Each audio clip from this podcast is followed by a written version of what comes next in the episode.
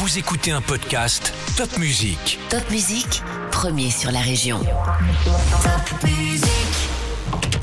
Parcours de vie, succès, échecs, astuces et petits conseils. Nos invités montent sur le podium et nous partagent leurs expériences en musique et en anecdotes. Un podcast à emporter partout.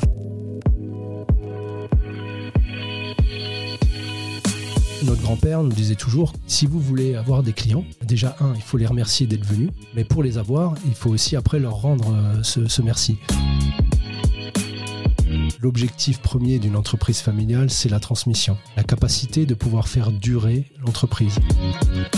La véritable définition de l'entreprise familiale, c'est pas le, fait qu'elle nous a été euh, à un moment donné transmise, c'est le fait qu'on soit plusieurs à bosser dedans. Nous, on doit être les gardiens du temple. C'est toute une famille qui s'installe aujourd'hui sur le podium, la famille Forgiarini. Si ce nom ne vous dit rien, c'est que vous n'êtes pas alsacien. Syrie, créée en 1958 par Jérôme Forgiarini, le grand-père immigré italien, Forgiarini est aujourd'hui leader du carrelage sur le Grand Est. Restée indépendante et familiale, ils ne sont pas moins de 13 frères, sœurs, cousins, tantes et oncles à développer l'affaire. Les Forgiarini troisième génération continuent de cultiver les valeurs qui fondent l'entreprise depuis le premier jour.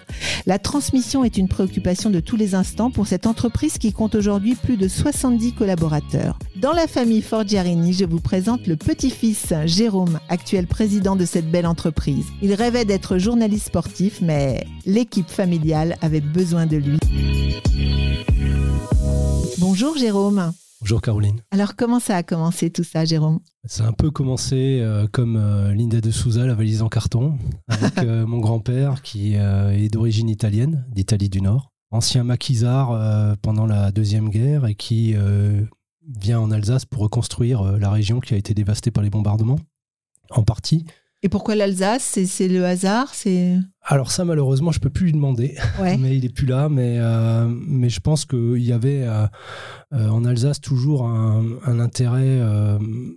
c'est un hub en fait de de plusieurs euh, pays. Vous êtes euh, proche de la Suisse, vous êtes proche de l'Allemagne, vous êtes déjà en France et en même temps il y a un peu il y a un peu d'allemand euh, de par le côté germanique de la région. Et lui, venant d'Italie du Nord, était frontalier avec l'Autriche. Donc je pense qu'il s'est Mm. pas senti beaucoup dépaysé euh, en venant en Alsace. Et je pense qu'il a, recherché, il a cherché probablement un peu de, de réconfort euh, dans, dans cette région qu'on aime tant. C'est quelqu'un qui vient effectivement, je faisais le rapport avec Linda de Souza, parce que il arrive, il a un paquet de cigarettes et, et un sac à dos. Quoi. Il a rien, il est menuisier de métier et il commence à travailler en Alsace, euh, puis euh, euh, à reconstruire des maisons. Donc c'est c'est d'abord l'histoire d'un homme qui qui qui à la fin de la guerre vient aider reconstruire une région Mm. et qui rencontre ma grand-mère euh, qui est originaire euh, donc de Kogenheim. Donc euh, c'est entre Benfeld et Célestat pour ceux qui se posent la question.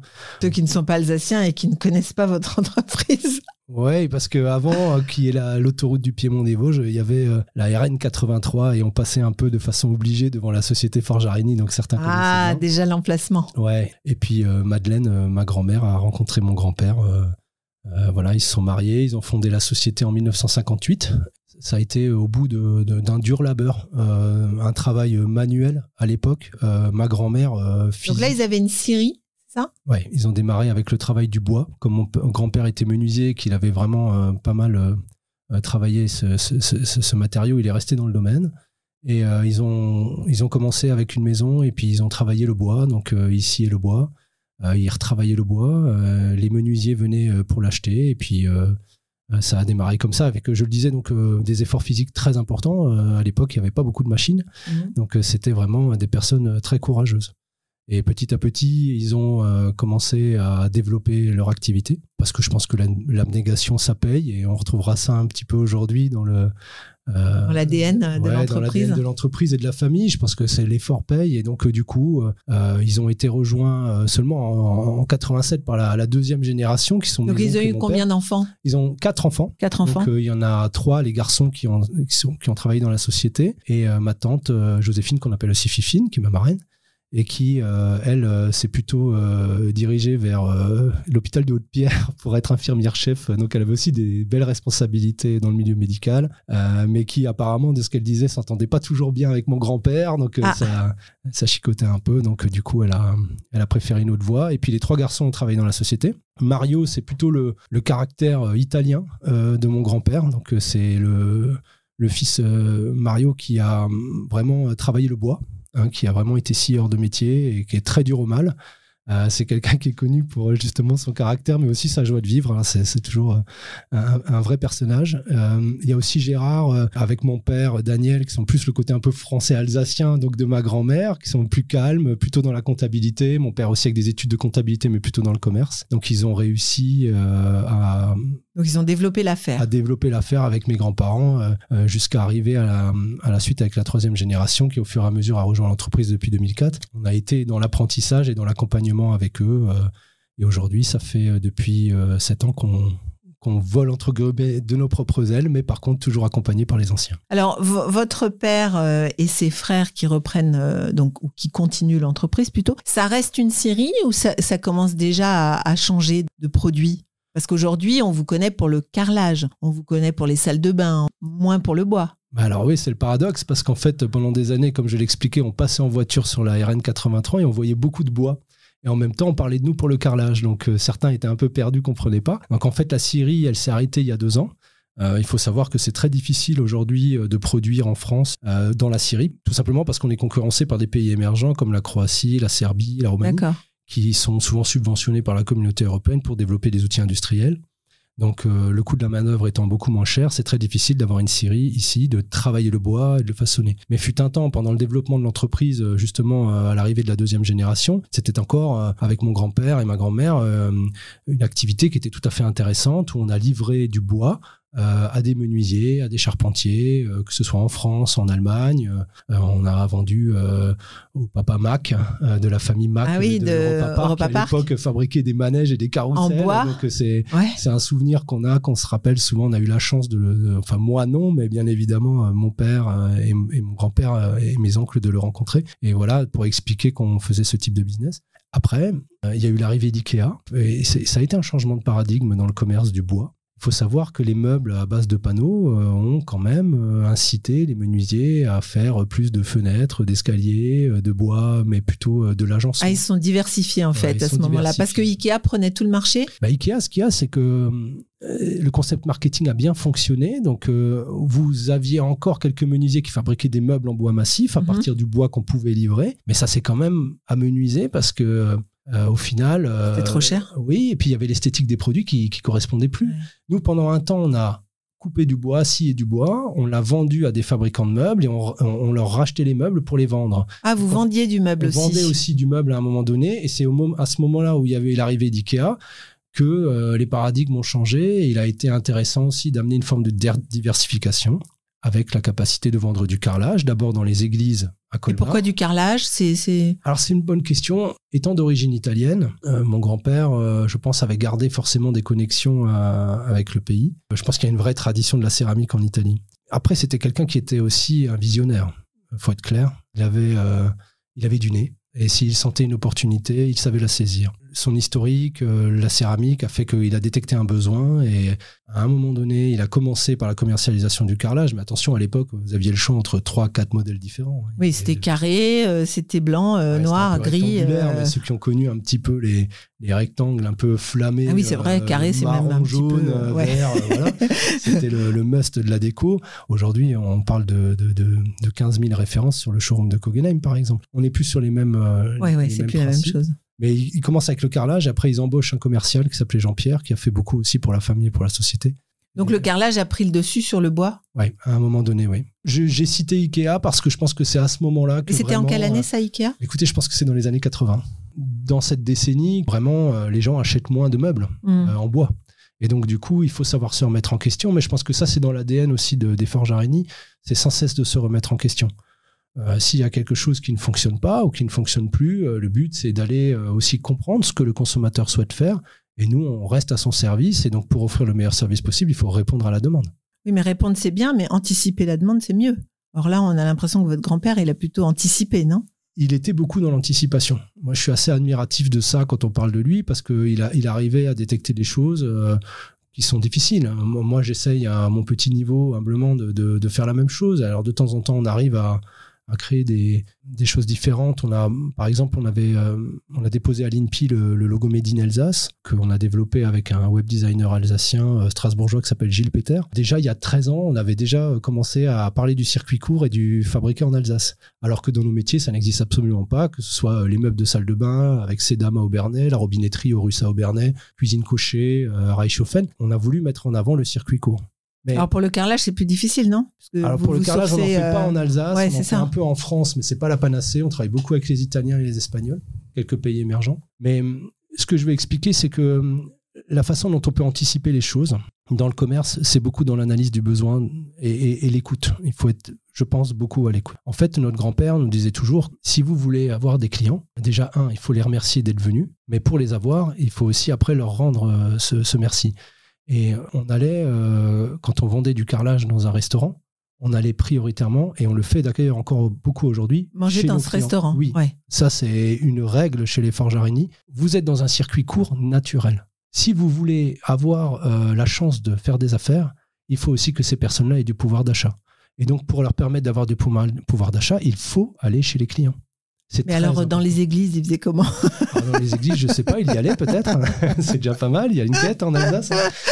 non. Euh, Parce qu'il a commencé par euh, fournir du carrelage aux églises. Ouais, il a commencé comme ça. Mais euh, c'est allé vite. Euh, et maintenant, aujourd'hui, euh, on a la chance de travailler avec la famille Baumann sur l'hôtel des Berges, par exemple, à Île-Isère. Mais pour expliquer qu'il y a entre les églises et puis euh, des très, très, très jolis établissements, on a toujours cette volonté. Oui, il y a une qualité comme ça autour du produit. Mais on veut surtout aussi rendre ce, que les, ce que les clients peuvent nous donner.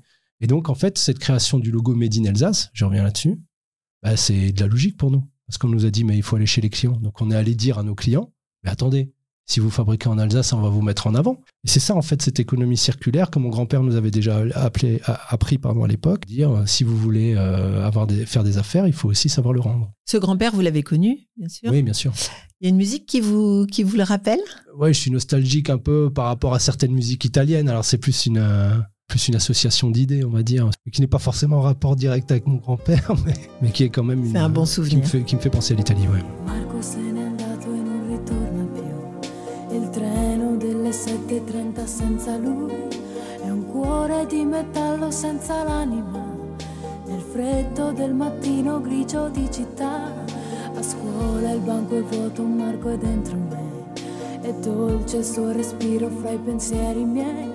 Distanze enormi sembrano dividerci cuore batte forte dentro me, chissà se tu mi penserai, se con i tuoi non parli mai, se ti nascondi come me, sfuggi gli sguardi e te ne stai, rinchiuso in camera e non vuoi mangiare, stringi forte a te il cuscino e piangi e non lo sai quanto altro male ti farà la solitudine. Alors ce, ce grand-père euh, très présent, vos, votre père également dans l'entreprise, mais vous au départ, c'est vous n'êtes pas forcément euh, programmé pour rentrer chez Forgerini.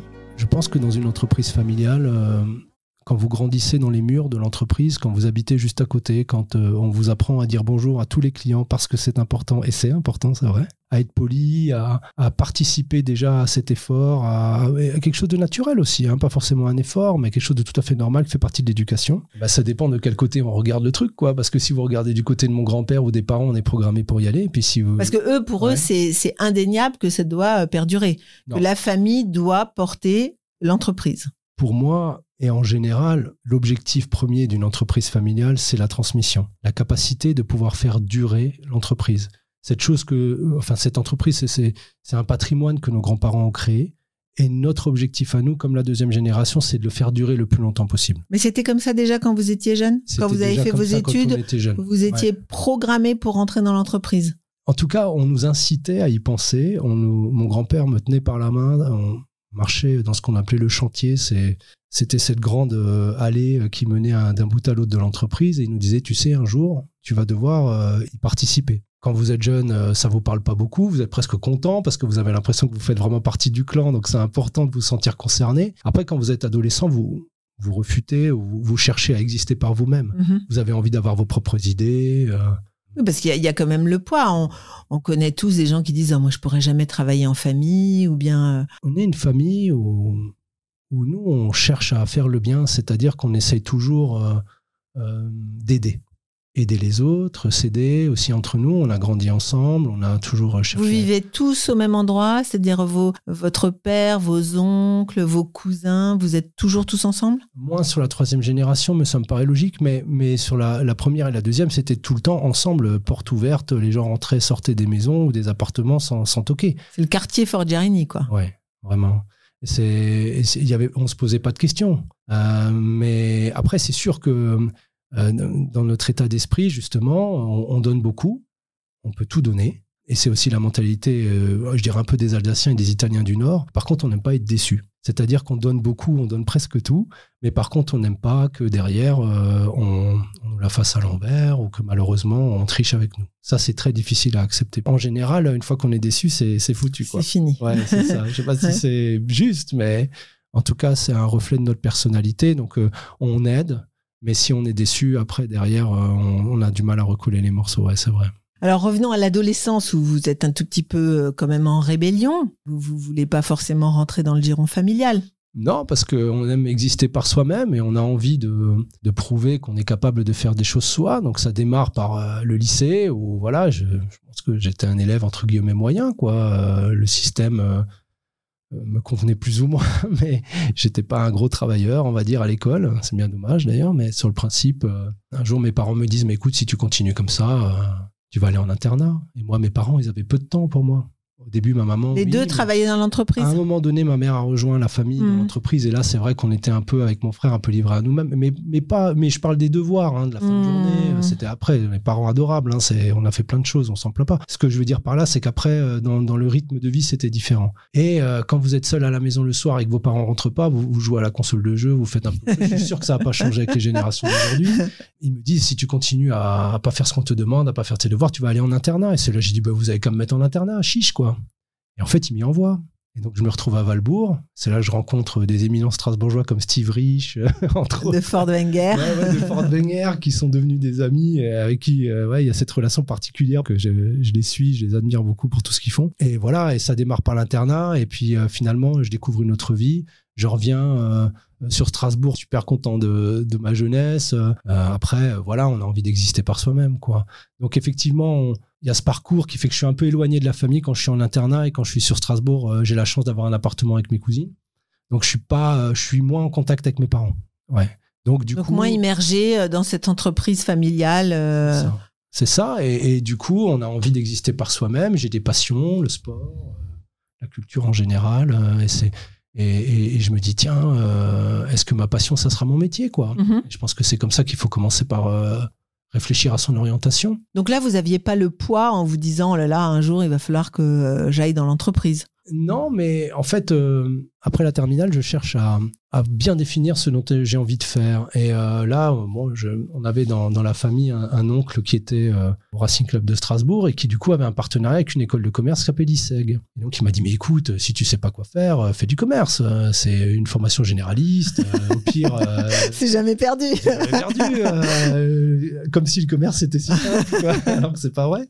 Donc du coup, j'atterris dans cette école de commerce où là, je rencontre encore de- des- des personnes qui sont encore mes amis aujourd'hui, hein, bien sûr. hein. Euh, c'est top, mais c'est toujours en fait euh, un peu euh, le hasard. Des fois, je, je suis pas toujours en autodétermination de, de, mon futur. Ça, ça me fait sourire. Et euh, ça m'empêche pas d'avoir des activités à côté pour pratiquer mes passions, participer à une association de création audiovisuelle, voilà, enfin, déjà rédiger euh, des textes à l'époque des blogs. Mais c'est encore une fois pas relié à l'entreprise. Mhm.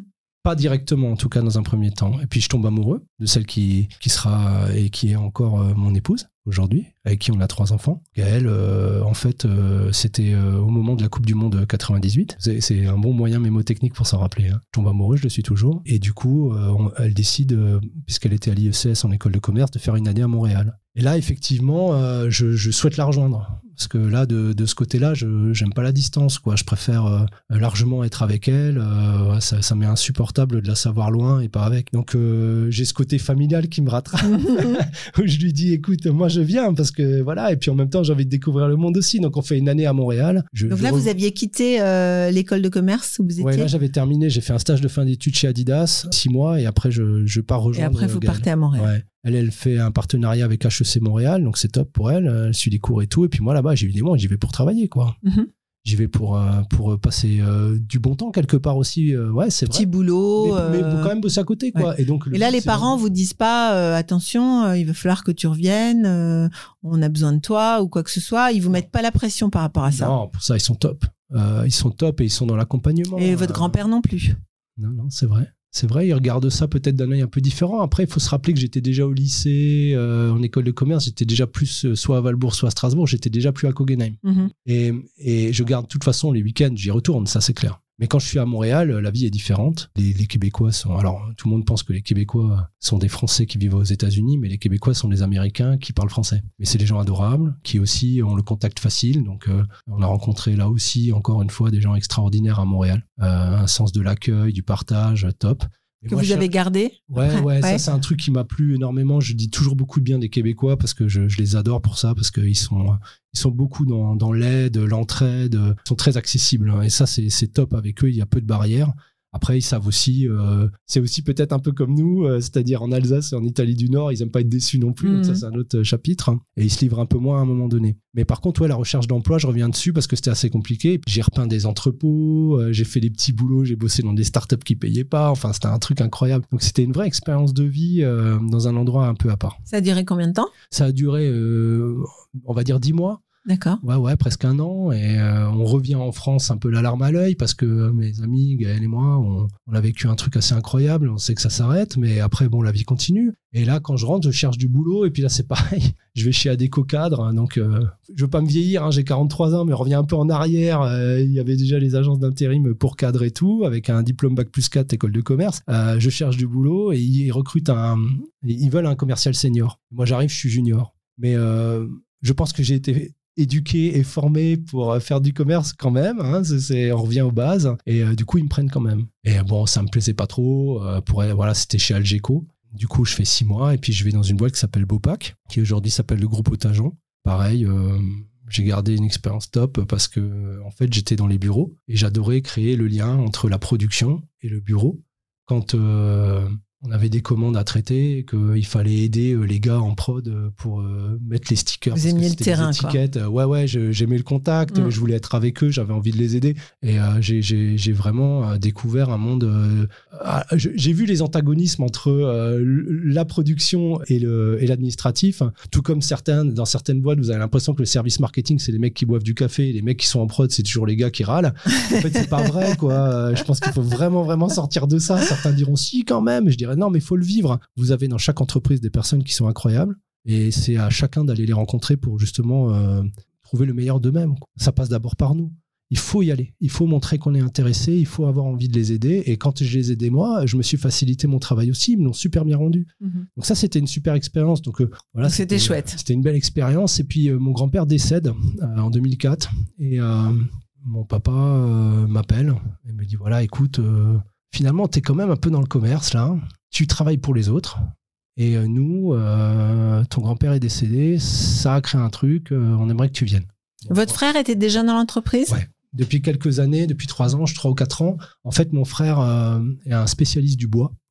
Il a fait l'école du bois à Mouchard et une formation complémentaire à Besançon. L'école du bois à Mouchard, c'est vraiment les spécialistes bûcheronnage, scierie. Il a fait son apprentissage dans l'entreprise. Je crois que ça a été assez difficile à l'époque, euh, dans cet environnement du bois, pour mon frère de trouver une autre entreprise. Ah oui. Ouais, je crois qu'il y a une espèce de savoir-faire qui devait rester un peu secret dans les boîtes et il voulait pas faire venir quelqu'un de, de l'extérieur Ah oui. être une forme de concurrent. Euh, c'est pas une bonne idée. Moi, je pense qu'il vaut mieux partager son savoir pour grandir, parce qu'on apprend toujours des autres. Et mon frère, il est déjà dans l'entreprise depuis trois ans, ouais. Donc, euh, je le rejoins. Après, il y a ma cousine Séverine aussi, euh, qui vient pour s'occuper de la comptabilité, parce que son papa était dans la comptabilité aussi, qui fait les études de droit. Le décès de, notre grand-père, ça a été un déclic dans la deuxième génération pour nous demander si on voulait pas prendre le relais. Mais c'était presque pas calculé. C'est-à-dire, euh, il y a toujours beaucoup d'émotions dans ce qu'on fait. Donc, des fois, il y a trop d'émotions. Mais encore une fois, il y en a des fois, moi je dirais, il y en a jamais trop, mais sur le principe, euh, mon père m'appelle, il me dit est-ce que tu veux venir? Et puis je pense que au-delà de tout ce que j'ai déjà raconté par rapport à des envies, des passions, euh,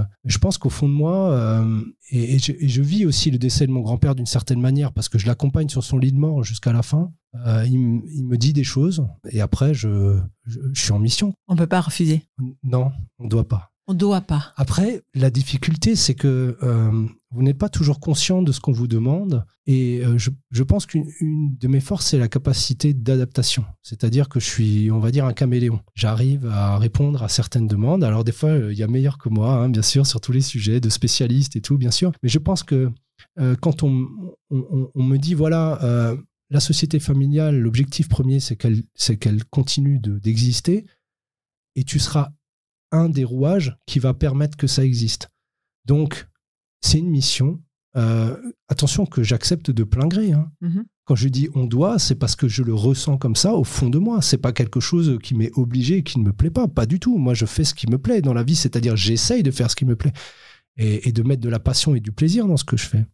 Mais disons qu'au début, euh, je suis encore dans ma fin d'adolescence, quoi. Je suis encore dans mon rejet. Vous avez quel âge à ce moment-là quand votre père vous appelle? Là, j'ai 26, quoi. Mais quand je dis fin d'adolescence, c'est parce que justement, pendant l'adolescence, on a un rejet. Et on se dit non, euh, on veut exister par soi-même. Et je pense que j'avais un peu, j'avais commencé à exister par moi-même. Et je me rendais compte que c'était beaucoup plus enrichissant de, de, continuer l'histoire. Donc, on doit, on, on doit pas, on n'est pas obligé d'accepter. Hein.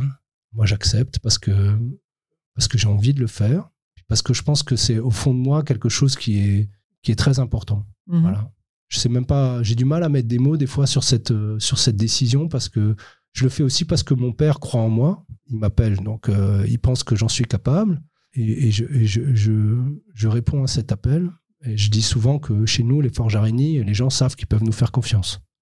Ils savent que des fois, on est dans des formes de choses un peu difficiles à faire, où on n'y croit pas trop. Mais nous, par contre, on met toujours l'énergie nécessaire pour, euh, pour y arriver. Et c'est ça, cet ADN familial, en fait, c'est que quand vous achetez quelque chose chez nous, on fera toujours tout, mais tout pour que ça se passe bien. On n'est pas les meilleurs. On, a des défauts comme tout le monde, mais par contre, vous pouvez toujours être assuré d'une forme de, on peut compter sur vous. on peut compter sur nous. Je dis souvent, euh, si vous voulez nous emmener à la guerre, vous nous emmenez, on y va. Nous, on n'a pas peur.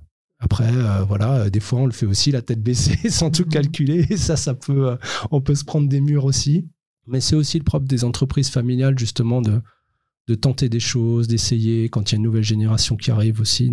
J'ai envie de dire, c'est pas, c'est pas forcément facile parce que la nouvelle, vous, vous rentrez comme quoi, comme commercial, du coup, dans l'entreprise? Alors, moi, je, je fais toutes les étapes entre guillemets de l'entreprise sauf la comptabilité, c'est-à-dire que je démarre en préparateur de commandes. Euh, ça a été, moi j'adore ça parce que je suis au contact du client, donc euh, il fallait euh, réceptionner les marchandises, les préparer, charger les camionnettes. Puis ensuite j'étais plutôt au comptoir de vente. On est dans des, des, métiers de négoce de matériaux de décoration et de construction, donc il y a des comptoirs de vente. Là je m'intéresse à l'outillage pour les professionnels, le rapport avec le B2B. puis je fais. Donc là vous vendiez quoi, du carrelage et du bois? Toujours du bois? Alors, ouais, euh, on était très axé sur le bois, mais plutôt le bois brut. Il y avait encore un business de, des affaires de, sur tout ce qui était euh, planches, bois euh, scié en plot, un peu de bois de charpente. Des Donc vos, clients, c'est des menuisiers, c'est des fabricants de meubles, c'est des gens comme ça. Ouais, mais déjà aussi beaucoup de carleurs. Et après, de la vente en salle. Parce que du coup, on se lève du comptoir, on fait de la vente. Donc du coup, on accompagne les clients aussi dans les salles d'expo. Ouais, on se forme sur les produits. Et après, approvisionneur aussi contact avec les fournisseurs. Là, on décide de développer justement le sol stratifié, le parquet. Euh. C'est assez rigolo parce que en fait, on, on achetait euh, un fournisseur qui était en fait plus ou moins un confrère, quoi. Euh, on achetait du bois, du parquet et du sol stratifié. Et puis un jour, il y a le fils qui vient et qui est très désagréable avec mon père. J'ai pas compris euh, pourquoi il se comportait comme ça et j'ai dit à mon papa, j'ai dit papa, écoute, c'est pas grave. S'ils ne veulent pas euh, que ça se passe bien, nous on va faire ça. Nous on va proposer du parquet, du sol stratifié. C'est nous qui détenons le savoir-faire sur le bois. Nous on avait une scierie, on a une scierie, hmm. donc euh, on est capable et donc on s'est formé, on s'est adapté, on est passé du mode production au négoce, comme j'ai expliqué avec tout, progressivement l'arrêt de la scierie. Et euh, c'est comme ça qu'on a développé le mix produit. Et j'étais, on va dire, un des acteurs du développement du mix produit avec le sanitaire, les meubles de salle de bain, la robinetterie. Euh, voilà. Et maintenant, les extérieurs aussi en plus, les terrasses bois. Euh, voilà. D'accord. Donc, vous développez en fait la fonction bois, on va dire le produit bois, mais, mais en le transformant. De négoce, ouais. Donc sans le transformer alors de négoce. C'est plutôt des produits d'achat-revente. C'est C'est-à-dire qu'en fait, euh, ce qui, j- j'expliquais avant que quand on, on a une mission, euh, vous avez deux possibilités. Vous pouvez voir le verre à moitié vide, vous pouvez voir le verre à moitié plein. Moi, je suis d'un naturel très positif, des fois même un peu trop, mais sur le principe, ça me permet d'avancer et de trouver de l'intérêt dans ce que je fais. Donc je me suis dit, mais quand même, les personnes qui viennent nous faire confiance, elles veulent de la qualité. Ça a été un credo de l'entreprise pendant des années. Toujours la qualité. Ah, le, le, le- le spot radio, il est mythique. Euh, On avait un spot radio dans les années 80 qui disait Forgerini, la qualité pour la vie, et je vous passe la musique. Mais c'est très très vrai, mais il y a un côté super kitsch sur le, spot radio, mais par contre c'est très très vrai et ça reste encore très très vrai. Donc les gens viennent nous voir pour de la qualité et euh, ils nous font confiance. Mais je me suis dit quand même, euh, qu'est-ce qui m'intéresse moi ou qu'est-ce qui intéresse les personnes avec qui je discute? Mais c'était d'avoir un produit fonctionnel de qualité, mais c'était surtout d'avoir quelque chose qui leur plaise, quoi Ouais. Quelles sont les tendances, qu'est-ce qu'ils recherchent, qu'est-ce qui leur ferait plaisir, qui, auquel ils n'ont pas pensé. Donc Et- on, on rajoute quand même une touche entre guillemets d'écho euh, Ah ouais. par rapport à ce que vous faisiez au départ. Ah oui, mais moi je suis, euh, moi je ne fais, euh, moi je dis souvent, c'est pas parce que c'est pas cher que ça doit être moche, quoi. Au contraire, on, on peut faire des choses. Ouais, c'est pas cher. Forgerini? Alors, Forgerini, c'est tous les prix. Parce que justement, on a le souhait d'être euh, accessible, euh, mais aussi aussi faire des très belles choses avec des produits qui sont faits par des designers, avec des patentes et tout.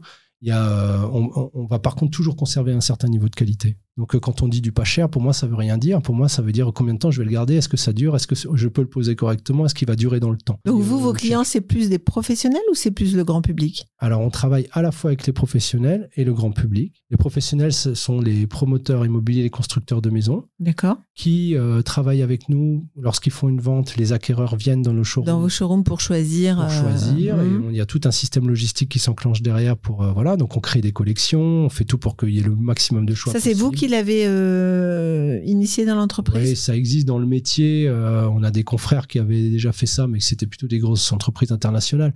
Mais ici, dans la région, oui, on a, on a été les instigateurs d'un joli catalogue avec des vraies collections. Et aujourd'hui, quand vous venez chez Forge Araignée pour faire des choix de gamme, on fait tout pour que les carreaux soient le- ou les parquets ou les produits, les meubles soient les plus jolis possibles et toujours aussi avec une origine maîtrisée. On aime savoir d'où viennent les produits et pour maîtriser la qualité. Et quand on peut faire du circuit court, on fait surtout du circuit court. quoi. Les promoteurs, les constructeurs, les architectes, les décorateurs d'intérieur, les bureaux d'études, les maîtres d'œuvre euh, euh, et, beaucoup les artisans. Et les particuliers peuvent venir par eux-mêmes aussi acheter du matériel. Alors euh, là, on parlait tout à l'heure d'IKEA, mais euh, si je pense au carrelage, je pense immédiatement à des gens comme Leroy Merlin, comme Castorama, etc. Ça, ça vous a pas gêné? Euh, à partir du moment où vous achetez un bien immobilier ou que vous cherchez à faire de la déco, mais que c'est du carrelage, du parquet, voilà un produit qui doit durer, il y a aussi un besoin d'accompagnement. Après, ça dépend de quoi on parle. Il faut comparer ce qui est comparable. Mais nous, on est quand même beaucoup plus dans l'accompagnement. Vous venez chez nous pour euh, euh, investir. Et c'est pas juste de vous poser des carrelages ou un parquet sur une palette et de vous demander de le charger dans un caddie, quoi. Je pense qu'à un moment donné, il faut être dans l'accompagnement, il faut vous expliquer, il faut que vous puissiez aussi avoir du choix. C'est très important d'avoir du choix. C'est important de maîtriser la qualité. Si on prend tout par le prisme du prix dans nos, métiers, on a un vrai risque de refaire le chantier au bout de quelques années. Et ça, par contre, ça coûte beaucoup plus cher.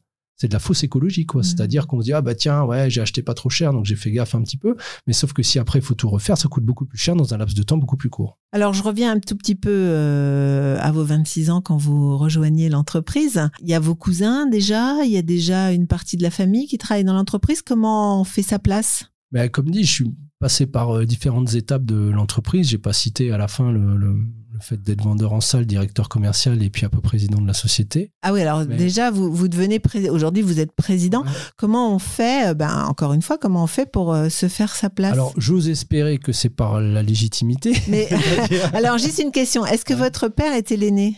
Non, c'était pas l'aîné, et plus jeune d'ailleurs. qui- Et les frères ont des enfants? Oui, bien sûr.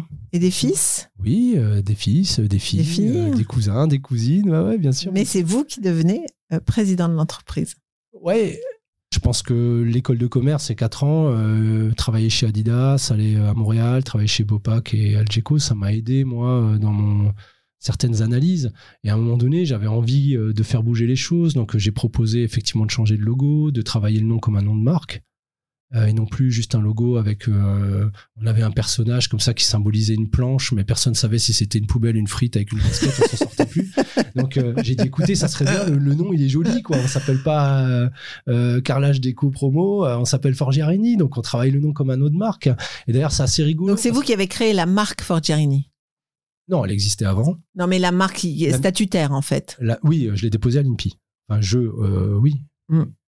Ouais, l'entreprise, quoi. Mm. Mais c'est moi qui suis l'instigateur du dépôt de marque à l'INPI. Parce qu'à un moment donné, euh, on travaille avec, avec quelqu'un qui, pour moi, est top, qui s'appelle Pascal Claudra, qui, je sais pas comment définir, mais quand il y a des concepts ou de magasins ou de restaurants sur Strasbourg, vous le savez pas, mais il est souvent là. Et c'est lui qui met sa patte euh, déco.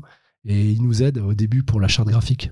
Et euh, du coup, un jour, je regarde notre logo et il y a une marque italienne, vous pouvez regarder, qui fait du luminaire qui s'appelle Foscarini, qui ressemble quand même beaucoup. Et il y a une belle inspiration euh, des logos. Donc, euh, je pense que, ouais, quelque part, c'était calculé pour euh, effectivement mettre en valeur le nom de marque. Ouais, c'est clair. Mais ça, c'était à l'époque des subprimes où justement, il fallait peut-être aller un peu plus vers les particuliers parce qu'au niveau pro, il y allait avoir un petit peu moins d'affaires. Ça se tendait un peu. On sentait que les chantiers étaient à l'arrêt. Les gros euh, prenaient les, les chantiers des moyens, les moyennes entreprises prenaient les chantiers des petits. Donc c'était compliqué.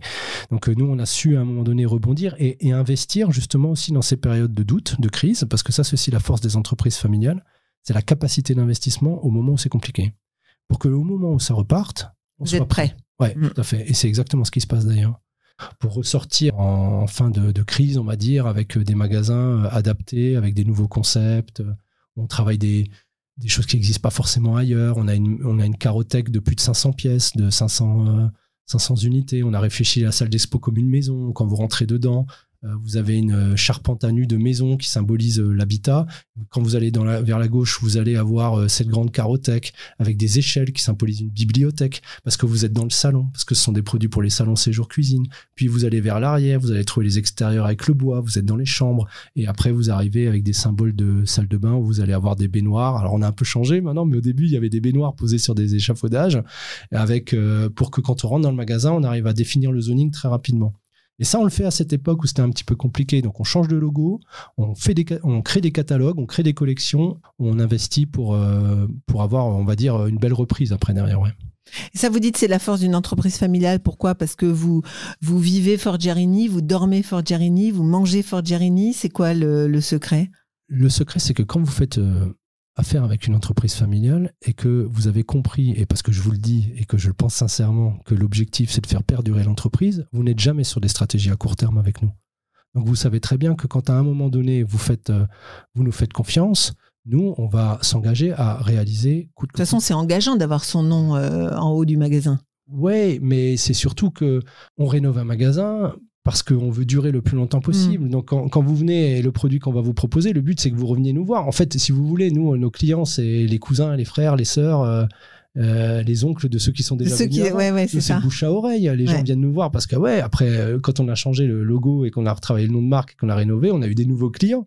Donc, on est bien évidemment très content. Les entreprises familiales, elles, euh, elles, quand elles investissent, que ce soit sur les stocks, sur les outils de travail, sur les outils de production, ça reste quand même pour pérenniser tout ça. Donc, ça, nous rassure nous, mais ça rassure aussi les consommateurs, quoi. Et c'est, l'objectif, c'est que ça dure, quoi. Et alors, pour que ça dure, il faut que les membres de la famille acceptent de continuer à travailler dans l'entreprise. Alors, comment on fait pour qu'ils aient toujours envie? Pour que les enfants, par exemple, vos enfants, Alors, le sujet de la transmission, c'est un sujet qui doit être calculé et préparé. C'est pas forcément quelque chose que nous, on a fait, euh, je dirais, dans les règles de l'art. Et je dis ça euh, en toute bienveillance envers tous les chefs d'entreprise familiales. Anticiper entre 5 et 10 ans euh, vos transmissions. Poser des conditions sur l'entrée des enfants dans l'entreprise, à savoir qu'est-ce qu'on souhaite en termes de diplôme, d'expérience professionnelle, qu'est-ce qu'on souhaite en termes d'engagement? tout ça, c'est écrit? Ça peut être symbolisé, écrit euh, ou matérialisé par ce qu'on appelle une charte familiale. Donc, Mhm. nous, on ne l'a pas encore faite, mais euh, aujourd'hui, on fait partie d'un réseau qui s'appelle euh, la FBN, la Family Business Network, où on a la chance de discuter avec des entreprises familiales. Ça, c'est national?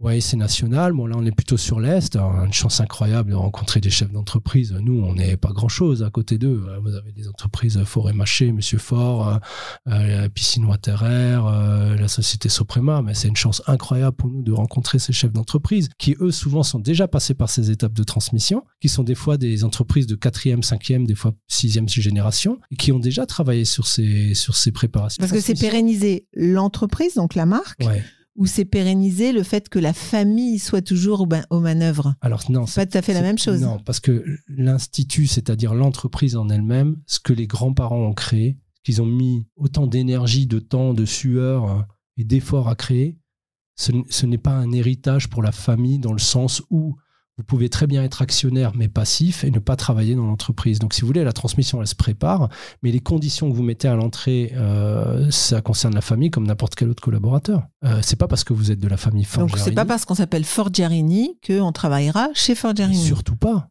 C'est mettre en danger l'institution, c'est mettre en danger euh, l'histoire. Euh, ce bâton de relais qu'on nous a transmis, il peut se perdre parce que justement les conditions ne sont pas requises pour que ça dure le plus longtemps possible.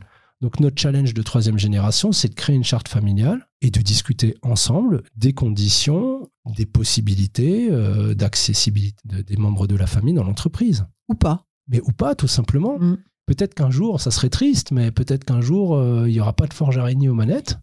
Et peut-être que l'entreprise, elle continuera et qu'elle sera là. Bon, on préférera toujours, bien évidemment, que ce soit des personnes de la famille. Hein. Ça, c'est tout à fait normal. Donc aujourd'hui, vous êtes 13 de la même famille à travailler dans l'entreprise? Alors, on est un peu moins parce que les anciens sont en retraite, mais ils nous aident encore. Donc, euh, OK, on ne sait plus trop comment compter. il y a, euh, j'ai mon épouse. Ah, c'est énorme quand même. Ouais, c'est Sur 70 personnes. Non, mais c'est une vraie entreprise familiale. En fait, quand on vous dit Forgerini, vous vous dites ils sont deux ou trois. Des fois, vous savez, il y a des mm. personnes, disent j'ai une entreprise familiale, il est tout seul. Mm. Je pense que non, euh, soyons, soyons réalistes. Enfin, entreprise familiale, c'est pas parce qu'on a son nom dessus. Ouais, voilà, c'est ça. Vous avez compris. la véritable définition de l'entreprise familiale, c'est pas le, fait qu'elle nous a été euh, un moment donné transmise, c'est le fait qu'on soit plusieurs à bosser dedans. Eh et, qu'il y a des gens de la famille qui sont actifs dans l'opérationnel. Donc effectivement, je suis président et directeur commercial, mon épouse s'occupe du marketing et de la communication, ma cousine Séverine euh, s'occupe des RH, donc les DRH, euh, mon cousin Médard s'occupe de la logistique et du transport, mon frère est Donc au poste clé, il y a un Fort Gerini. Oui, bon,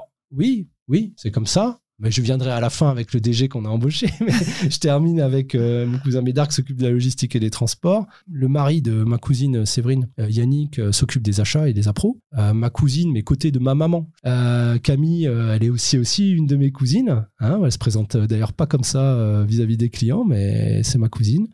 Euh, il faudra que j'oublie personne aussi, que je fasse très attention. J'ai dit mon frère, hein, bien évidemment, euh, responsable du showroom de Kogenheim désormais, et puis de euh, certains achats sur le bois. Il garde une très belle expertise sur les produits d'agencement bois et de bois. Et les réunions de famille, alors c'est pour parler de l'entreprise? On a beaucoup fait ça. C'est-à-dire la troisième génération réagit différent de la première et la deuxième. Les réunions, alors on parle souvent des affaires, mais par contre, les réunions, c'est plus forcément pour parler, euh, parler des affaires. Donc ça, c'est un peu comme le fait qu'on n'habite plus forcément tous sur le même lieu. Mm. de vie, quoi, le même site. On, voilà, on est marié, on a des enfants. Euh, de toute façon, s'il fallait loger tout le monde au même endroit, ça poserait un vrai problème logistique hein, quelque part, donc euh, ce serait pas possible. L'idée, quoi qu'il arrive, c'est de, de, de, de, rester ensemble autant que faire se peut, d'aussi d'imposer des règles pour que chacun sache euh, quelles sont ses obligations, quels sont ses devoirs, euh, faire attention de ne pas déraper, parce que dans le passé, on a aussi eu des cas où il y avait des personnes qui malheureusement n'étaient pas en responsabilité. Ça a mis en danger l'entreprise ça a mis en danger. Des personnes de la famille. Oui, même pas de la famille. Euh, nous, on doit être les gardiens du temple. C'est ce relais-là qu'on nous a donné.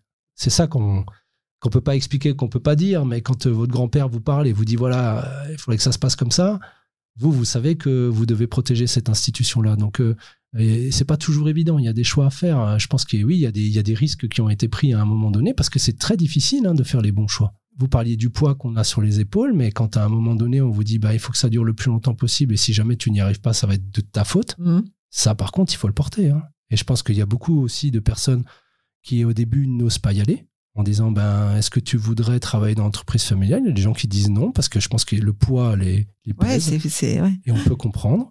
D'autres parce que ça ne les intéresse pas, parce que l'environnement ne les intéresse pas d'autres aussi parce qu'ils ont vu leurs parents galérer, ils ont vu, euh, ils ont vu des personnes. Euh, non, mais vous parliez de mission tout à l'heure. Je pense qu'effectivement, quand on est de la famille et qu'on a la possibilité de rentrer dans l'entreprise, on se sent investi d'une mission. Il faut pas décevoir. Il y a quand même euh, une sacrée pression, non? Même vous, en tant que président, vous avez une sacrée pression vis-à-vis de la famille. Ouais, je pense que. C'est pas juste par rapport aux collègues, quoi. Mais maintenant, si on revient en arrière et si on, re- on reprend ce qu'on disait au début, quand mon grand-père me, me tient par la main euh, dans cette entreprise et qui me dit un jour, euh, ça serait bien que tu sois là, il avait déjà commencé à me mettre en responsabilité. Ouais, c'est ça. En fait, si vous voulez, c'est un conditionnement. Mais en même temps, il n'est vous a pas négatif, hein, imposé. C'est pas lui qui a Non, dit aux autres, maintenant ce sera comme ça. Non, il l'a pas imposé, mais il l'a suggéré. Et euh, c'est un, c'est une histoire de clan. En fait, Mhm. euh, c'est comme une meute de loups. Vous avez devant euh, le leader et puis à l'arrière celui qui. Il n'y a pas de jalousie? Mais je pense que l'humain est jaloux par définition. euh, bien sûr, moi-même, je peux être jaloux euh, de la réussite de quelqu'un. Voilà, moi, je, je serais un menteur de dire que je mens jamais, par exemple. Et donc, euh, je, je suis un humain et je pense que ouais. Mais attention, remettons-nous dans l'esprit que c'est l'entreprise qui reste l'intérêt le plus important. Euh, que c'est l'institution, que c'est euh, justement, euh, des fois j'aime le football, donc je vais prendre un exemple. Hi- Hier, pour, ceux qui ont eu la chance de regarder un match de foot avec le Real de Madrid, c'est l'institution qui prime au-delà de n'importe quel entraîneur, n'importe quel joueur. Parce que rien n'est plus fort justement que ce- cet héritage que tout le monde a construit depuis ces années-là. Et ben, c'est pareil pour l'entreprise Forgerini. C'est ce qu'ont les construit les grands-parents. Cette deuxième génération et maintenant cette troisième génération, cette pression que vous évoquez, elle existe sur la première génération parce qu'ils ne peuvent pas échouer, sur la deuxième génération parce qu'ils n'ont pas le droit d'échouer, et sur la troisième parce qu'ils n'ont surtout pas le droit d'échouer. Et on vit avec ça. Et alors la quatrième? Mais la quatrième, euh, il faudra qu'elle soit calibrée, qu'elle ait compris les enjeux, donc qu'elle ait fait selon les règles qu'on va définir ensemble, les diplômes, les formations, l'expérience, et que surtout le savoir-être euh, soit calibré. Ma grand-mère, elle disait toujours euh, Comment vas-tu, euh, euh, jeune homme de bonne famille? Parce que euh, pour ma grand-mère, qui n'avait pas grand-chose au début, bah, c'était très important qu'on soit justement respectable et qu'on soit des personnes en responsabilité. Être de bonne famille, c'est ne pas faire d'histoire. Être, on va dire, au chevet de ses parents, dans l'accompagnement.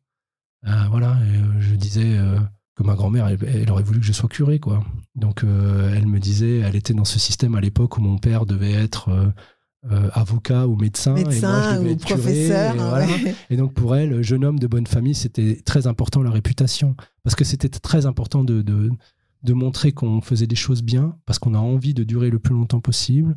Et parce que si c'est notre ADN, on est hyper reconnaissant de l'Alsace d'avoir accueilli mon grand-père et on veut le rendre aux gens, ça. Donc, les enfants, quatrième génération, c'est formation, expérience professionnelle et surtout, et surtout, jeune homme de bonne, ou jeune fille de bonne famille, quoi. Mais vos enfants, vous leur inculquez déjà l'idée que euh, ils auraient euh, potentiellement cette responsabilité qui est de faire euh, perdurer l'entreprise? Alors, mes enfants, justement, moi, je leur explique que... Ils ont quel âge vos enfants? Alors, ils ont 5 ans, 10 ans et, et 15 ans. Bon, il y a encore un peu de temps. Ouais, ça va vite hein, quand même, hein, parce qu'à 15 ans, dans 3 ans, il est majeur. Euh, imaginons, il décide de plus aller à l'école, parce que voilà, euh, j'ai pas, je vais pas bien expliquer les choses ou ce qu'il veut. ça arrive aussi avec cette nouvelle génération. Non, mais aujourd'hui, ce qui est hyper important pour moi, c'est de démarrer c'est ce, ce- ce que mon grand-père a commencé ou mon père a commencé avec nous aussi, c'est d'être dans le savoir-être, d'être poli, de dire bonjour d'être dans l'accompagnement euh, des personnes. Il y a un truc qui m'a fait super plaisir l'autre jour, c'est que en fait mon fils, euh, euh, il avait une sortie de vélo avec sa classe. Et ma femme me dit, tu vois, il s'appelle Titouan, alors on l'appelle Titou. Titou, il a, son copain, il avait, il avait oublié son repas de midi. Et du coup, il lui a donné le sien. Et pour moi, ça, c'est une forme de, une forme d'accomplissement pour moi par rapport aux enfants. Donc moi, je commence par ça, par cette éducation de, je donne même au détriment de ce que j'ai pour moi. Et après, si plus tard j'arrive à, à, à faire des études, à être dans, dans, dans la passion de faire ce que j'aime et que ça rencontre le chemin de l'entreprise, ça sera une bonne chose. Mais, mais il faut vraiment déjà commencer par le savoir-être. Donc, euh, par ailleurs, je pense que vous dites aussi, il faut se donner du mal pour rentrer. C'est pas acquis. C'est pas parce que tu t'appelles Forgerini que tu rentreras dans l'entreprise. Non, c'est beaucoup plus dur entre nous. C'est-à-dire, on est beaucoup plus, Plus exigeants exigeant, les uns envers ouais. les autres, tout comme la deuxième génération l'a été envers nous, tout comme mon grand-père l'était envers les autres. Mon grand-père était très exigeant. Euh, nous aussi, on a, on- je dirais pas subi, mais c'était un peu le cas quand même, une forme de pression Mm. euh, de la part de la deuxième génération, qui est parce qu'il faut réussir, parce que euh, il faut passer le relais, il faut, il faut. Ouais, il n'y a pas le choix. Non. Du coup, quand on fait, quand on raisonne en tant qu'entreprise familiale dans cet esprit de transmission et qu'on prépare les choses à l'avance, on est quand même plus dans la sérénité, ça il faut le savoir, et on est moins dans le stress et dans la pression. Mm. Donc c'est ça aussi ce qu'on veut pour notre quatrième génération, pour la suite. C'est justement nous qu'on soit bons dans l'anticipation pour permettre euh, justement à nos enfants, s'ils le souhaitent, s'ils en sont capables, si on les juge capables, de pouvoir intégrer l'entreprise pour continuer l'histoire. Donc, Il y a des conseils de famille?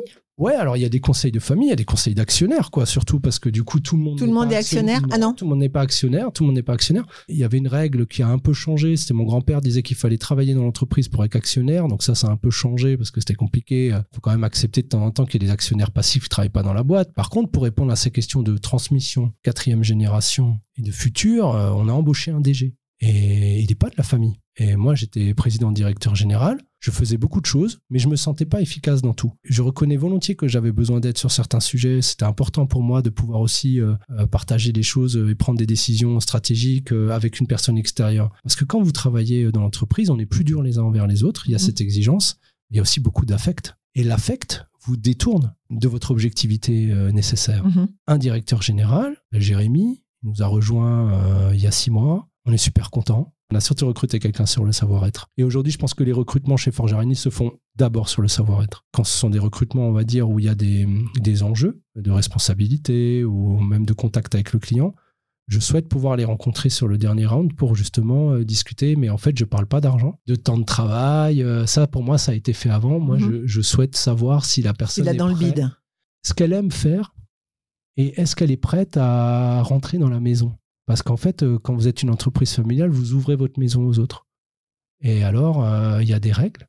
Et est-ce que cette personne est capable de respecter ces règles et, comme je vous le disais avant, nous, on est plutôt dans la bienveillance. Donc, on veut toujours que ça se passe bien. Donc, on sait qu'on va faire confiance. On sait qu'on va donner de, de la responsabilité, de l'autonomie aux collaborateurs. Donc, euh, ça passe par le savoir-être. Donc que ce soit les membres de la famille ou que ce soit des personnes extérieures, et y compris le directeur général, les recrutements aujourd'hui se font beaucoup, beaucoup sur le savoir-être. Et ce directeur général, euh, il a fallu qu'il fasse l'unanimité? Lui, lui aussi, il a une sacrée pression. Oui, il a une pression, bien évidemment, mais c'est un petit peu différent, je dirais. Euh, il a un peu de recul. Comme je vous disais, il y a Mais pas il ose, il ose dire euh, Oui. attention. euh, C'est très nécessaire. Quand vous grandissez avec des personnes, c'est pas facile euh, de, à un moment donné, quand on n'est pas d'accord, de trouver euh, une issue favorable. Surtout tout. qu'on va se voir peut-être le dimanche euh, Oui, pour sûr. déjeuner Non, non, ensemble ou quoi que ce soit. Le lundi, le mardi, le mercredi, voilà, tous les jours de la semaine. C'est très bien comme ça. Mais ce que je veux dire par là, c'est que quand on n'est pas d'accord sur un sujet, euh, c'est bien d'avoir un tiers pour trancher Mm. aussi. Bah oui, c'est Et important. si cette personne, elle est impliquée dans l'entreprise et qu'en plus de ça, elle participe, elle peut décider, parce que le poste de directeur général, c'est comme un président en SAS, vous avez le pouvoir de décision, vous avez le mandat social, bah, du coup, euh, c'est aussi quelqu'un qui peut nous, nous guider, nous orienter et puis trancher, quoi. Quand, euh, parce que voilà, mais c'est normal de pas être d'accord. Et puis d'ailleurs, il faut se tromper et il faut ne pas être d'accord pour progresser. C'est ça aussi le truc. Donc c'est une personne qui doit nous aider à continuer à progresser. On a une musique qui rassemble le clan comme ça, qui fait penser euh, à la famille. euh.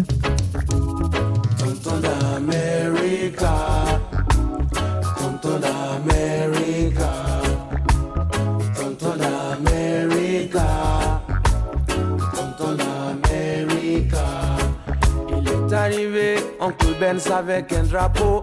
Moi, c'est il ne colle jamais. Il ne nous restait plus que la peau sur les os. Alors, distribution de Dakar à Lomé. C'était du riz grain américain. Des sacs partout, mais pas un seul bouquin. Les hommes ont dit puisque c'est dans les colis qu'on trouve à manger, nous on reste au lit. Il nous a donné la recette du bonheur. Il nous a même donné la.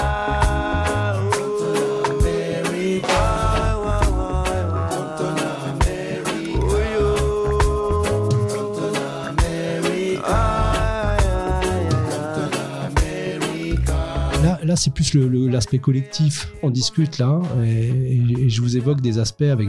Je vais utiliser le mot contrainte. Euh, faut pas oublier tous les bons côtés, la capacité à pouvoir s'épauler sur quelqu'un, s'entraider. euh, La confiance peut-être aussi. Bien sûr, c'est sûr. C'est ce que je disais avant. C'est pour ça on n'aime pas être déçu. Donc euh, on compte les uns sur les autres pour pas se décevoir mutuellement. On a besoin que chacun soit bienveillant l'un en face l'autre. Donc euh, c'est sûr quand il y en a un qui déconne, euh, c'est complexe à gérer. Donc euh, on va dire euh, il y a des moments qui sont, on, oublie presque de les citer quoi. Il y a Mhm. des moments qui sont magiques. Après il y avait des moments qu'on retrouvera plus, qui étaient ceux avec mon grand-père, ma grand-mère. euh, voilà. Et puis c'est à nous de recréer ça avec nos enfants. Et on n'a pas peur parfois d'évoluer euh, un peu trop en vase clos, c'est-à-dire entre nous, l'entre-soi, tout le temps, tout le temps? Bah, c'est le risque. euh, C'est pour ça que le, le directeur général, aujourd'hui, il est là pour la prise de recul et. et- Mais il est tout seul contre 13. Non, alors.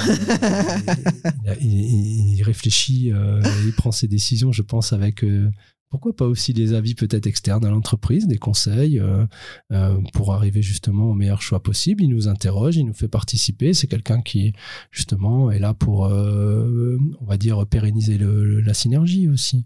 Alors pour vous, Forgerini, demain, c'est quoi? Vous aimeriez sortir du Grand Est?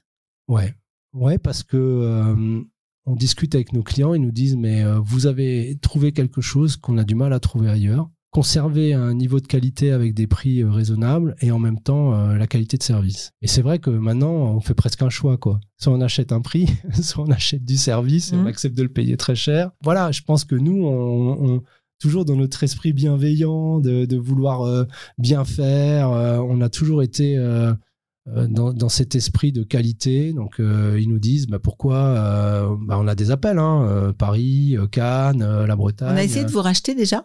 Alors, moi, je sais que la deuxième génération, ils ont toujours fermé les portes à ce type de demande. Et encore une fois, dans le, dans le- si je, je parle de, de transmission et de pérenniser l'entreprise, ce serait pas logique de vouloir euh, s'engager dans un processus de vente. Quoi. Euh, ça me paraît complètement euh, paradoxal. Donc, euh, moi, je dirais non. J'ai Mhm. pas, à ma connaissance, ce genre de demande. Et la deuxième génération, si ça avait été le cas, je pense qu'ils ont refusé. Et puis euh, le développement, c'est répondre à la demande des clients, parce qu'aujourd'hui, même je, je- quelqu'un qui construit, j'avais des amis de Paris qui étaient là, qui sont venus ce week-end. Il faut savoir que quand vous venez chez Forge Areny, si vous construisez en Suisse ou à Paris ou quoi, les prix sont bien plus abordables et le service vous le perdez pas. Donc vous avez des accompagnements, euh, on a des personnes dans les salles d'expo qui sont euh, décorateurs. Vous allez avoir vraiment un, un service personnalisé qui Vous est pourriez faire du à distance aujourd'hui? Moi, je trouve qu'on est dans un milieu où il faut toucher la texture, les effets de matière. Euh, il faut- nous, on est quand même. Donc il faut des showrooms en fait. Ouais, il faut axer sur l'humain. En fait, si on dématérialise tout, moi je veux bien, mais euh, on on sert plus à rien. Donc euh, moi je pense qu'aujourd'hui les clients viennent nous voir parce qu'ils savent qu'ils ont la qualité au bon prix.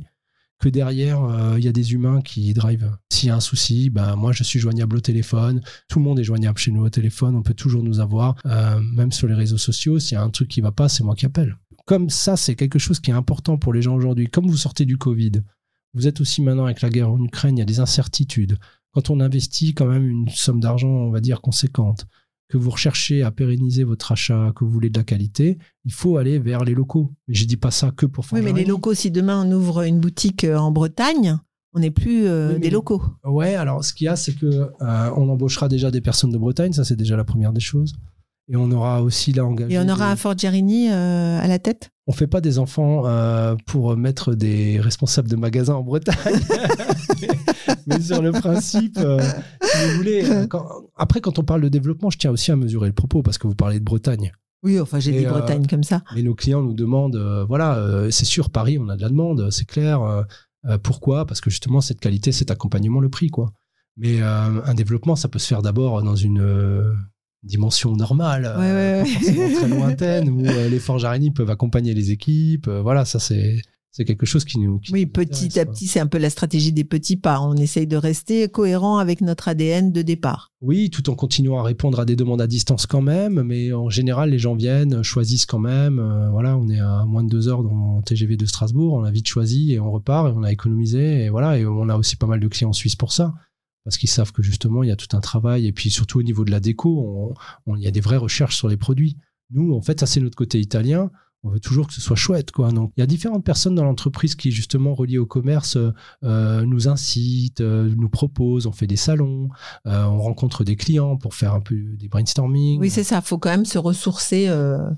Oui, le temps, ben, quoi, hein. il faut aller sur les réseaux sociaux comme Pinterest. Vous pouvez aller faire un tour sur le Pinterest de Forgerini. C'est moi-même qui ai épinglé toutes les, toutes les photos. Euh, on est un des, une des entreprises en France dans notre domaine d'activité qui a le plus de, de followers sur Pinterest. Euh, sur des moodboards, les cahiers de tendance. Donc il faut sans cesse suivre, euh, se poser la question de ce qui va arriver demain, chercher les sources d'inspiration pour que derrière, quand vous venez dans nos magasins, vous souhaitiez trouver des produits que vous avez envie d'avoir chez vous et pas ce que moi je vous impose. Mm. Donc euh, il faut qu'on qu'on colle toujours à la mode, à la tendance, mais pas dans le mauvais sens du terme de la Mais mode. vous hein, avez quand même cette passion qui vous habite.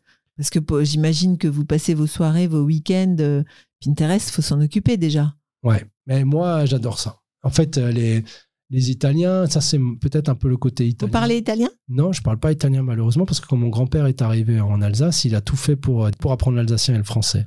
Donc la deuxième génération euh, Parle un pas l'italien. l'italien, Ouais. parle mal et nous non. Mais par contre, on a cet ADN italien euh, où euh, il y a deux choses. La première, c'est la recherche du beau. Pour nous, il faut que quelque chose soit joli. Je peux pas vous expliquer pourquoi. Ça nous fait plaisir quand c'est beau. Donc on va toujours vous accompagner pour que vous ayez un produit qui vous corresponde dans un premier temps, mais qui euh, soit aussi quelque chose de sympa.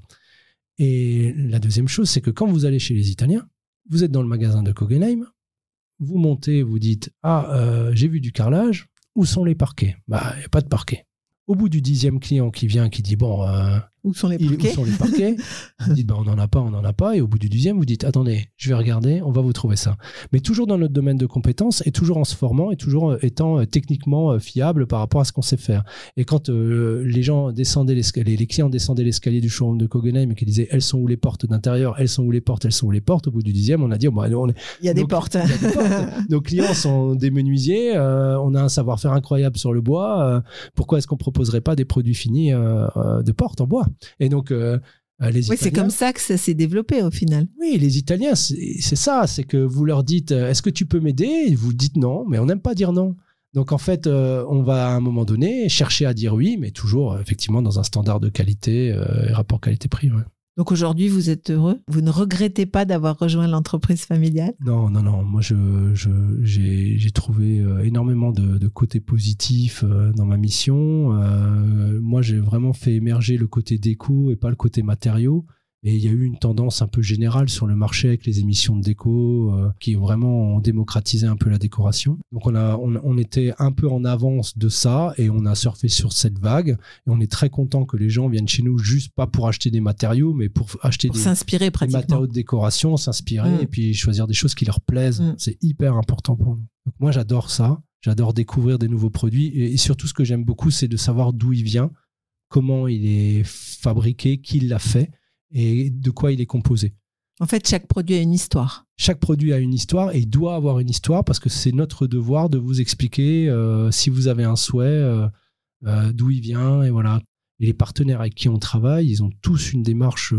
Responsable. ah oui, oui, oui, c'est hyper important. Donc c'est familial et responsable. Ouais, en fait, je dis toujours aux équipes et aux clients, je n'aimerais pas vous proposer quelque chose que je n'aimerais pas avoir chez moi. Ouais, Donc ça. inversement, j'aimerais vous proposer ce que j'aimerais avoir Ouais, chez moi. ouais. La qualité, c'est hyper important. Le rapport qualité-prix, ça l'est aussi. Autant on est sur le savoir-être pour les collaborateurs et pour nous dans la famille, autant il faut aussi euh, savoir que le choix des fournisseurs est très important. hein. C'est pareil. Un- ouais. Il y a une fausse vérité. euh, on dit souvent, on ne fait des affaires qu'avec les gens qu'on aime bien. C'est pas vrai, d'abord. Mais par contre, on essaye. Vraiment. Surtout pour les fournisseurs. C'est-à-dire que technique, prix, esthétique, innovation, très important. Euh, mais au-delà de ça, euh, surtout savoir-être aussi pour les fournisseurs. Ouais, à l'image de Forge Araignée, ouais. Donc, qu'est-ce que vous conseilleriez aujourd'hui à un fils d'eux à qui on dit euh, prépare-toi à rejoindre euh, l'entreprise familiale? Je pense qu'il faut, il faut analyser le contexte. Il faut pas. euh, J'ai peut-être donné l'impression avant quand je me suis exprimé sur mon choix que je l'ai fait un peu tête baissée, sans réfléchir et tout. C'est pas vrai. Je pense qu'il faut réfléchir. Il faut se poser la question de l'environnement, du métier, parce que vous pouvez très bien tomber dans une entreprise qui n'a pas d'avenir parce que le produit qu'elle produit ou qu'elle vend ne l'est pas. Donc il faut analyser ça. Euh, il faut analyser le contexte, avec qui, euh, comment? Ça, c'est très très important. Autant une transmission, c'est important, autant euh, rentrer et analyser le contexte, ça l'est tout autant. Et je dirais j'ai écouté les, les podcasts que vous aviez fait aussi, où je me retrouve, euh, j'ai cité Steve euh, Rich avant, mais a d'autres personnes aussi, euh, Sébastien Romé, nos amis de la fourchette d'éduc, euh, c'est le mot passion qui revient souvent. Ça, c'est hyper important de trouver du positif dans ce qu'on fait, mais aussi de le faire naturellement, parce que ça nous plaît. Il faut pas non plus avoir peur du regard des autres, même si c'est des fois difficile, parce que quand on est fils d'eux, eh bien, euh, on pense toujours qu'on n'a pas mérité ce qui nous arrive. Donc tout ce que je peux conseiller euh, également, c'est de faire le maximum dans l'effort, euh, le travail, l'abnégation pour gagner cette légitimité par les résultats. J'ai pas dit le travail, j'ai dit les résultats.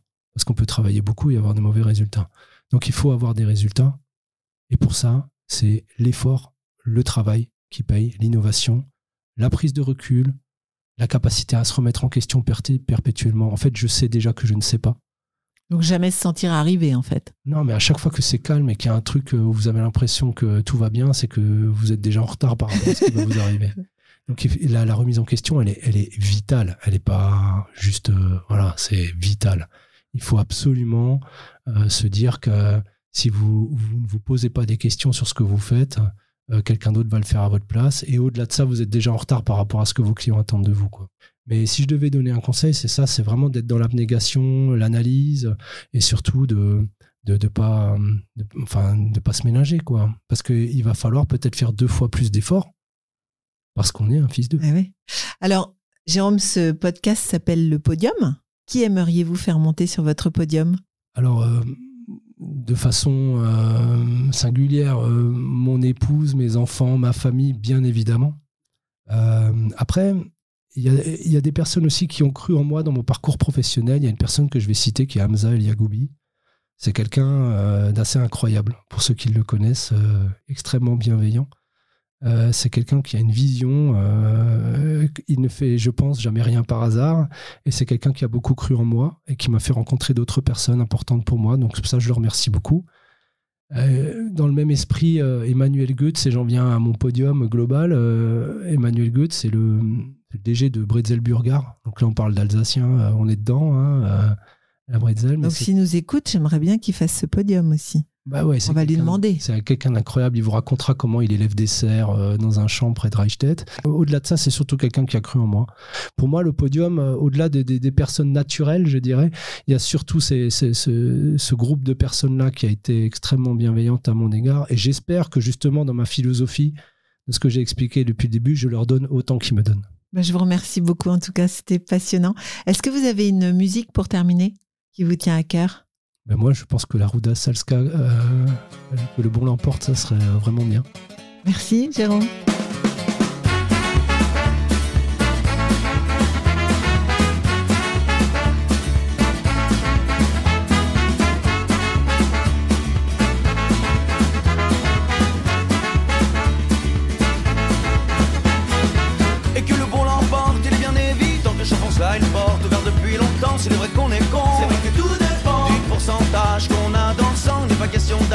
Sûrement, mais on terront la hache avec ses sentiments. Qui font que le bon rime avec l'âge. Qui font que le bon n'est pas payant comme dans un duel de cavalier. Au pied de mon fort intérieur, à coups de glaive, de bouclier.